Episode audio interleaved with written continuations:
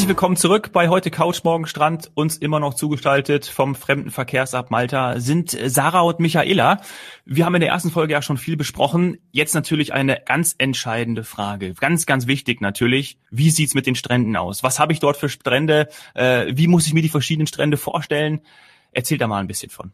Ich würde eigentlich sagen, dass man Strände für jedermann findet. Also da gibt's wirklich super schöne Buchten, tolle Lagunen, wie auch schon die äh, blaue Lagune, die wir angesprochen hatten. Ähm, und auf jeden Fall auch kleine, süße Sandstrände, wo man super gut baden kann. Auf jeden Fall auch ein paar größere Strände, wie die Melia Bay im Norden von, von Malta, wo auch ein paar Hotels sind. Ähm, was ich jetzt von den Fotos her schon gesehen habe, ist auf jeden Fall die Ramla Bay auf Gozo, die ich, ähm, wie ich finde, Aha. echt super toll aussieht. Die hat so einen ganz roten Sandton. Und ähm, ja, bin auf jeden Fall schon sehr gespannt, wenn ich dann irgendwann auf Malta bin, ein kleines äh, Strandhopping auch zu betreiben. Also ich glaube, da findet man echt ähm, auch ein paar schöne, abgeschiedene Orte, wo man baden gehen kann. Ja, das hast du gerade ganz schön beschrieben eigentlich. So ist das auch. Das Schöne ist, wir haben äh, schöne kleine Sandstrände und dann haben wir auch sehr viele Zugänge zum Wasser, weil man muss sich vorstellen, Malta liegt ja im Herzen des Mittelmeers mittendrin und wir haben kristallklares Wasser um uns rum. Also es ist wirklich super schön, ganz klares, sauberes Wasser. Und von vielen Orten auch kann man sehr schön über die Klippen, da wird dann so kleine Stege äh, gebaut, dass man ins Wasser gehen kann. Das ist also auch wirklich super schön, wenn man da liegt und dann direkt ins Wasser springen kann. Da gibt es auch sehr viele Möglichkeiten, auch gerade von Hotels aus, wenn die an der Küste liegen, dass die dann Zugang haben direkt ins Meer rein. Das ist auch wirklich schön. Ach, cool. Oh. Also ehrlich gesagt, ich bin jetzt tatsächlich ein bisschen ähm, traurig, dass ich das damals alles nicht gesehen habe. Ähm, ich weiß auch nicht, warum es am Ende dann ein Citytrip mehr oder weniger geworden ist. Und ähm, ich habe jetzt wieder gelernt, dass es doch auch ein Strandurlaub ist. Äh, kann das sein, dass man aber das Vorurteil hat, vielleicht, dass es weniger Strände gibt oder so? Wo, kann das, gab's das vielleicht mal?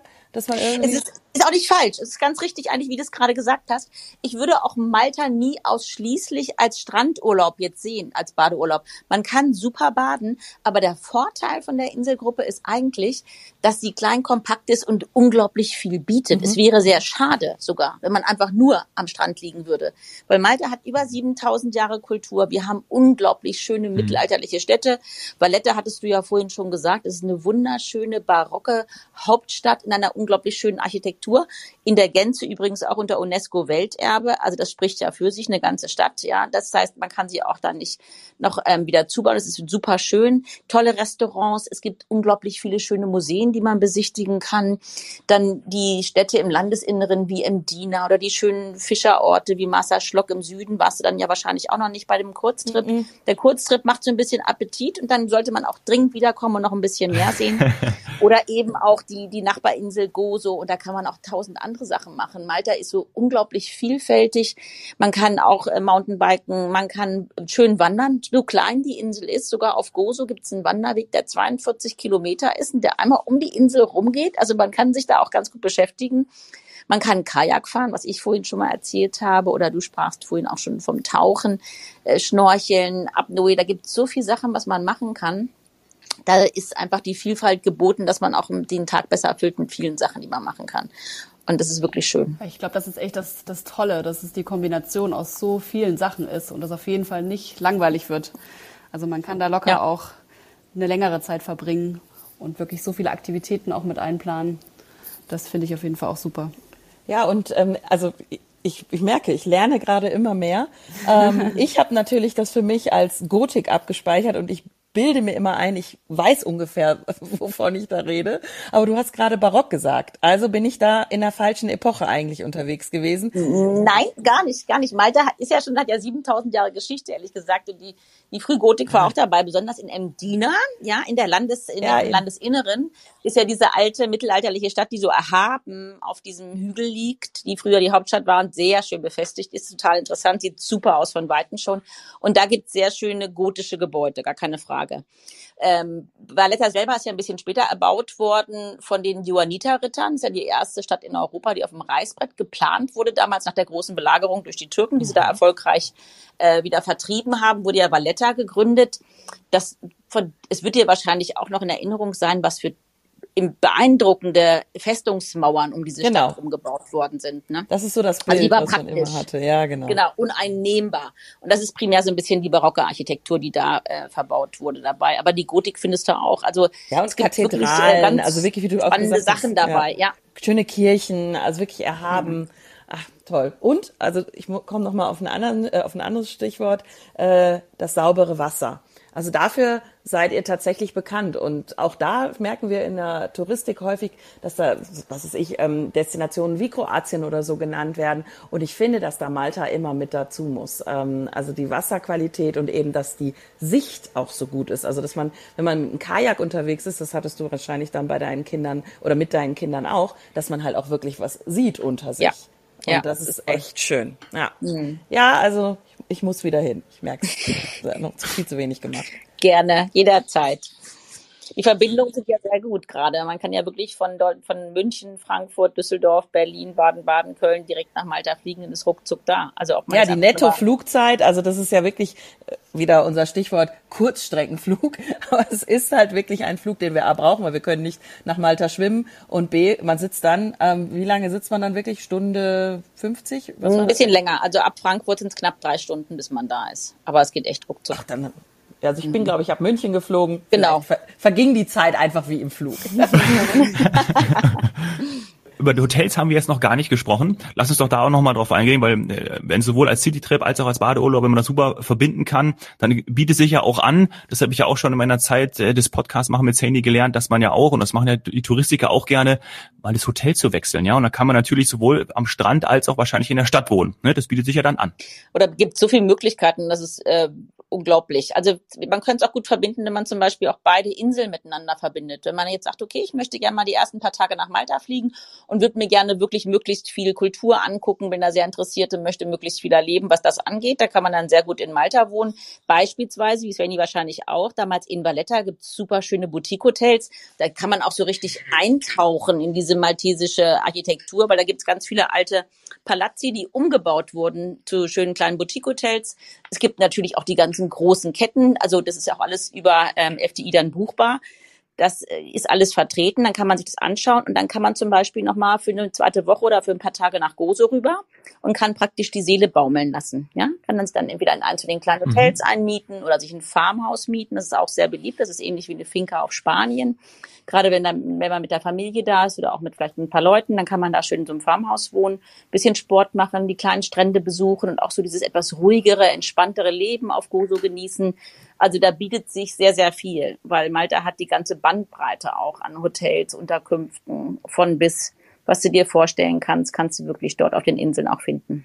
Und auch Verpflegungen, das ist ja auch immer wichtig, dass eben gerade wenn man viel unterwegs ist, dann bietet es sich vielleicht an, ähm, auch eben vielleicht kein All-Inclusive-Hotel ähm, sich auszusuchen. Ähm, und dafür, ja, ihr seid auch eigentlich dafür bekannt, dass es alles gibt, ne? dass es alle Verpflegungsvarianten gibt.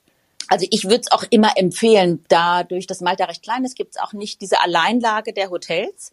Die Hotels liegen in der Regel fast immer direkt in einem Ort mit dran und wo auch die Malteser essen gehen. Und diese maltesische Küche hat sich auch in den letzten Jahren so gewandelt. Es ist eine so köstliche mediterrane Küche mit frischem Fisch, frischem Gemüse, auch äh, Fleisch oder auch vegetarisch, vegan. Also die ganzen modernen neuen Ausrichtungen gibt's auch überall. Und es wäre eigentlich fast schade, wenn man wirklich jeden Abend die gleichen Platz hätte, wo man essen würde. Es ist viel interessanter, einfach mal so ein bisschen drumherum zu gucken und die anderen Sachen kennenzulernen. Gerade auch in diesem Fine Dining Bereich hat sich Malta in den letzten Jahren sehr gewandelt. Wir sind jetzt auch beim Guide Michelin aufgenommen worden, haben mehrere Oh. Sterne-Restaurants.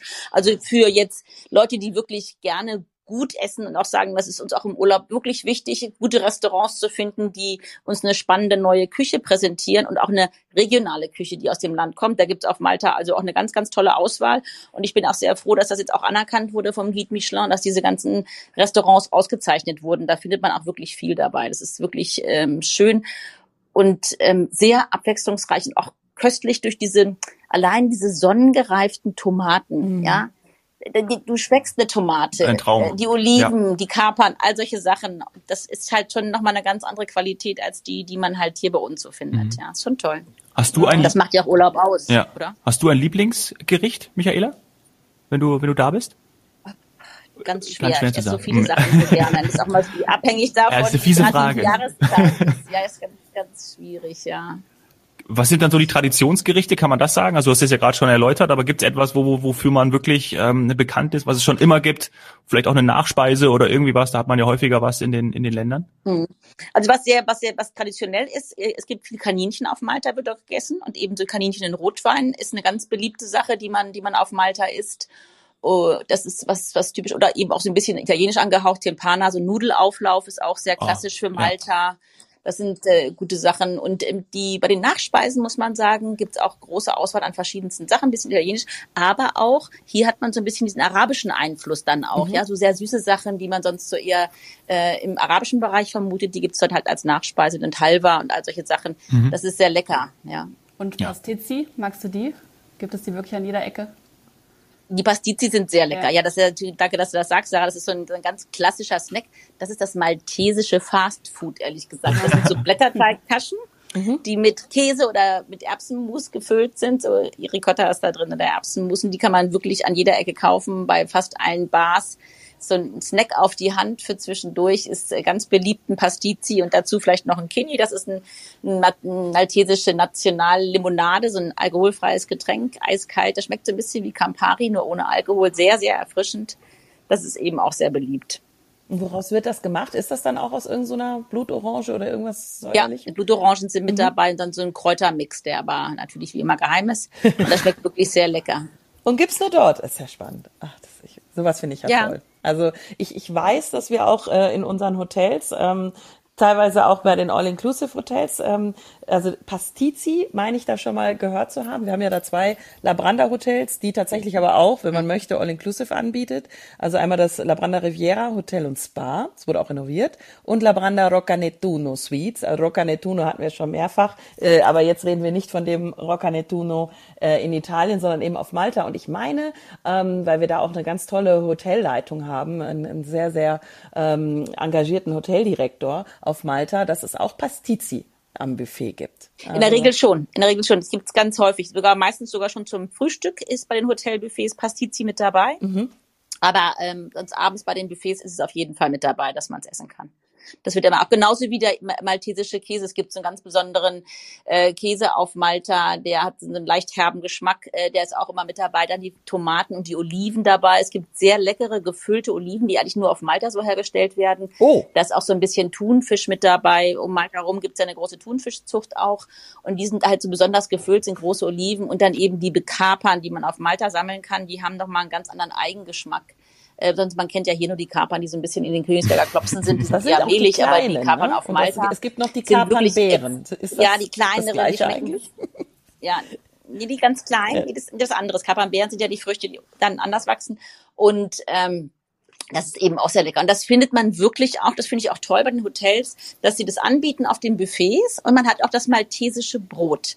Wir Deutschen sind ja mhm. sehr verwöhnt mit unserem Vollkornbrot und denken mal, wir sind diejenigen, die das Brot erfunden haben. Ist auch sehr lecker bei uns, aber auf Malta gibt's eben auch ein sehr besonderes maltesisches Brot. Das ist ein Weißbrot, aber es ist so knusprig gebacken von außen in diesen ganz alten Holzöfen halt noch. Und es hat so eine tolle Kruste. Und wenn man das da drauf macht mit ein bisschen frischem Olivenöl, großartig. Ja. Jetzt haben wir Hunger auf Malta. Ja, absolut. Auf alles, was man dort machen kann und auf alles, was man dort essen kann. Also Fisch und ähm, ach, alles, also Tomaten alleine schon. Da sind wir schon wieder ganz vorne dabei, ganz ehrlich. Also ähm, nichts gegen unser Nachbarland, aber ich habe ja jahrelang keine Tomaten gegessen, weil ich die aus Holland, ähm, ich habe sie nicht verstanden. Sie haben halt für mich nicht. Äh, und ich nehme mal an, dass das auf Malta eben, wie die Michaela gesagt hat, ganz, ganz, ganz anders ist. Und wenn wir jetzt gerade bei solchen Lieblingsessen und Gerichten und so weiter auch sind, habt ihr auch Lieblingsorte, Lieblingsplätze? Oder Michaela in dem Fall, also bei Sarah ist es ja so. Also ich muss sagen, ich bin großer Gozo-Fan, äh, bin da auch schon seit vielen Jahren immer auch nochmal dann immer jedes Jahr privat im Urlaub, weil es halt so klein ist. Man muss aber dazu sagen, ich komme ja aus Frankfurt, lebe mitten in Frankfurt. Und deshalb, wenn ich im Urlaub bin, genieße ich das sehr, wenn ich mehr Blick habe, wenn es klein, überschaubar, ruhig, Piano ist. Und das finde ich wirklich auf Gozo sehr schön. So klein die Insel ist, so abwechslungsreich ist sie, hat auch tolle Restaurants und Bars, wenn man da ist. Man kann sehr schön wohnen.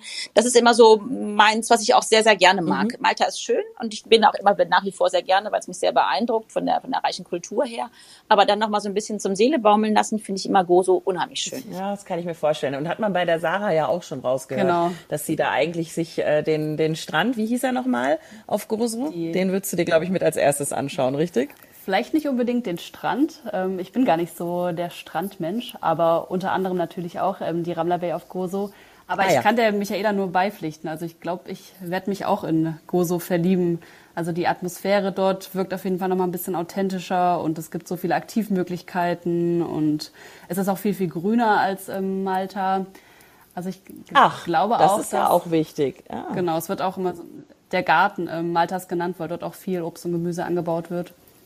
Und von daher denke ich, ähm, wenn ich mich dann entscheiden muss, wird wahrscheinlich der größere Teil auch auf Gozo fallen. Also ich glaube, da ist man definitiv gut aufgehoben. Ja. Und was ich ähm, auch gerade noch rausgehört habe, ist das Thema Mehrblick. Ähm, das ist das, was ich auch erlebt habe, auch wenn ich nur so kurz da war, aber was ich auch aus dem, sagen wir mal, Produktportfolio jetzt von, von FTI ähm, oder auch natürlich anderen Veranstaltern heraussehe, ist, dass man äh, eine sehr, sehr große Chance hat, wirklich vom Hotel aus oder seiner Unterkunft aus aufs Meer zu schauen. Dass man nicht in der 14. Strandreihe ist äh, und dann noch eine Stunde laufen muss. Klar, wenn man in der Stadt ist, ist es was anderes. Aber ansonsten ähm, hat man doch eine große Chance, Hotels direkt am Meer zu haben. Ja, es sind viele von den Resort-Hotels, die liegen wirklich am, ähm, in Meernähe, dass man mehr Blick hat. Und was, also ich meine, was gibt's denn Schöneres für uns ähm, aus Deutschland kommt mittendrin? Äh, Finde ich auch, wenn du im Urlaub bist, dann möchtest du das ja haben. Du möchtest ja einen Tapetenwechsel haben und dann das Meer zu sehen, Sonnenaufgang oder Untergang. Ach, ja. herrlich. Mhm. Und das auch im Winter. Das war so mein letzter Punkt vielleicht noch ähm, weil das auch vorhin ähm, rausklang, was, was Michaela auch schon gesagt hat, wie es zum Beispiel auch in der Pandemie war. Ähm, wir bieten auch Malta immer wieder im Winter an und versuchen immer wieder zu erklären, dass das äh, eine tolle äh, Destination und auch eine tolle Alternative ist, weil es eben ja doch durch die Nähe zu Afrika klimatisch ähm, einfach ja begünstigt ist. Und ähm, wie, wie ist das im, im Winter? Also Schwimmen ist wahrscheinlich ein bisschen knackiger kalt oder? Ja, also das hängt so ein bisschen davon ab. Also man unterschätzt Malta wirklich im Winter. Das ist sehr schön, weil es eben sehr südlich liegt schon und deshalb nochmal erheblich wärmer ist als Mallorca oder vergleichbare Inseln mhm. sonst im Mittelmeer. Und es ist so, man kann bis Anfang Dezember im Meer wirklich baden. Wow. Und man hat auch bis Anfang Dezember super T-Shirt-Wetter draußen alles. Dann wird es ein bisschen kühler, dass man abends wirklich eine Jacke braucht und sowas. Und ähm, aber es wird ja nie kalt auf Malta. Es gibt keinen Schnee, es gibt keinen Frost. Es ist immer nach wie vor warm und wir haben über 300 Sonnentage im Jahr. Von daher hat man auch im Winter diese Sonnentage. Selbst wenn es abends kühler wird und es, man geht halt rein oder macht dann die Heizung an oder so. Tagsüber sitzt du draußen, die Sonne scheint, du kannst dann deine Jacke wieder ausziehen, im T-Shirt sein oder eben auch aktiv sein. Schwimmen selber ist wirklich ein bisschen frisch, weil das Meer kühlt auch ab. Die hartgesottenen Taucher kommen das ganze Jahr ja. über. Ansonsten geht man tauchen so bis, bis Silvester und kommt dann im April wieder. Aber wandern gehen zum Beispiel, Mountainbike fahren, oder auch diese Besichtigung machen, sich in Ruhe von einer Sache zur anderen treiben lassen, die Museen angucken. Dadurch, dass Malta das ganze Jahr über geöffnet ist, wir haben ja nicht diese Schließungszeiten, dass man so saisonal bedingt nur Sachen anschauen kann oder so, sondern es ist das ganze Jahr geöffnet ähm, kann man eben auch im Winter gut hingehen, um sich im, dann in Ruhe das Land sich anzugucken und ähm, einfach das schöne Wetter zu genießen und hier auch mal aus diesem Grau in Grau so ein bisschen zu entfleuchen, ja. Ab November, Dezember mag man ja bei uns schon gar nicht mehr rausgehen, mhm. wenn es dann wieder so grau in grau ist. Das ist richtig, ja. Dann nicht. Und da bieten auch die Hotels, muss ich auch ehrlich sagen, tolle, tolle ähm, Angebote an und so. Und das ist wirklich schön. Und im Winter dann, wenn man morgens aufwacht und aufs Meer guckt, ist doch herrlich. Ja. Gibt nichts ja. Schöneres. Tatsächlich. Hm. Und auch, ähm, was ja oft immer die, die Thematik ist bei saisonalen äh, Zielen, ist dann, äh, ist Ostern auf, ist Ostern nicht auf, ähm, ist Ostern schon ja. schön, ist Ostern nicht schön. Bei euch ist es immer auf, also und Ostern sowieso dann auch schon extrem schön. Also wer da vielleicht noch für nächstes Jahr schon mal was schauen will, der kann, äh, kann jetzt schon buchen. Denn äh, tatsächlich stellen wir ja fest, dass viele ähm, ihre Pläne dann auch jetzt schon Richtung 22 äh, in Angriff nehmen. Ich, ich wünsche es mir auch sehr. Ich meine, jetzt haben wir jetzt, glaube ich, ein Jahr gehabt, das sich keiner so gewünscht hat und das ist jetzt zum Glück vorbei. Und jetzt wollen wir wieder mal ein bisschen in die Zukunft, positiv in die Zukunft gucken und auch unsere Reisen wieder so ein bisschen planen. Ich habe auch schon so ein paar Sachen auf dem Zettel, die ich gerne wieder machen möchte und so und freue mich auch schon drauf, jetzt mal wieder so ein bisschen zu überlegen, wo geht's hin, was machen wir als nächstes, was können wir Schönes machen. Ja, und ich glaube auch gerade hier im Podcast äh, haben wir Malta jetzt dem einen oder anderen näher gebracht, weil man muss ja einfach sagen, es ist teilweise noch ein Geheimtipp. Ja, ja. immer auf, immer schön, immer gutes Essen. Also äh, ich schaue direkt mal, was ich äh, im November mit meiner kleinen Familie dort anstellen kann. Ich finde auch, wir haben unfassbar viel gelernt, historisch auch. Also äh, selten so eine so eine so eine tolle Folge gehabt. Dafür euch beiden natürlich äh, ganz herzlichen Dank. Und ähm, ich glaube, jeder, wie Sandy schon gesagt hat, hat jetzt Lust bekommen, auch die, die Malta noch nicht kannten, so wie ich zum Beispiel, dort ähm, mal genauer hinzuschauen. Herzlichen Dank dafür. Ja, macht's gerne oder schreibt uns an, ruft uns an. Wir sitzen ja in Frankfurt, man kann uns jederzeit erreichen. Wir verschicken auch gerne Infomaterial an die Leute, falls jemand da Bedarf hat, gerne. Also wenn ihr wollt, können wir auch unsere Telefonnummer oder E-Mail-Adresse mit einblenden. Ja, Dominik, erlaubt ist. in die Show Notes. Super. Ja? Sehr gerne. Ja, sehr gerne. Ja, also ne, dann können wir auch kostenfrei Infomaterial verschicken. Das ist äh, von uns aus gerne möglich, dass wir die Leute aber gerne Super. weiter beraten. Und dann sagen wir von uns aus natürlich auch, Grazi Hafner, vielen Dank, mhm. ja, dass äh, wir heute bei euch sein durften, euch ein bisschen was zu Malta erzählen durften und dann Sacha und hoffentlich bis bald dann mal in Malta. Ne? Genau, ich bedanke mich auch. Herzlichen Dank. Vielen, vielen Dank. Macht's gut. Ciao. Ciao. Tschüss. Ciao.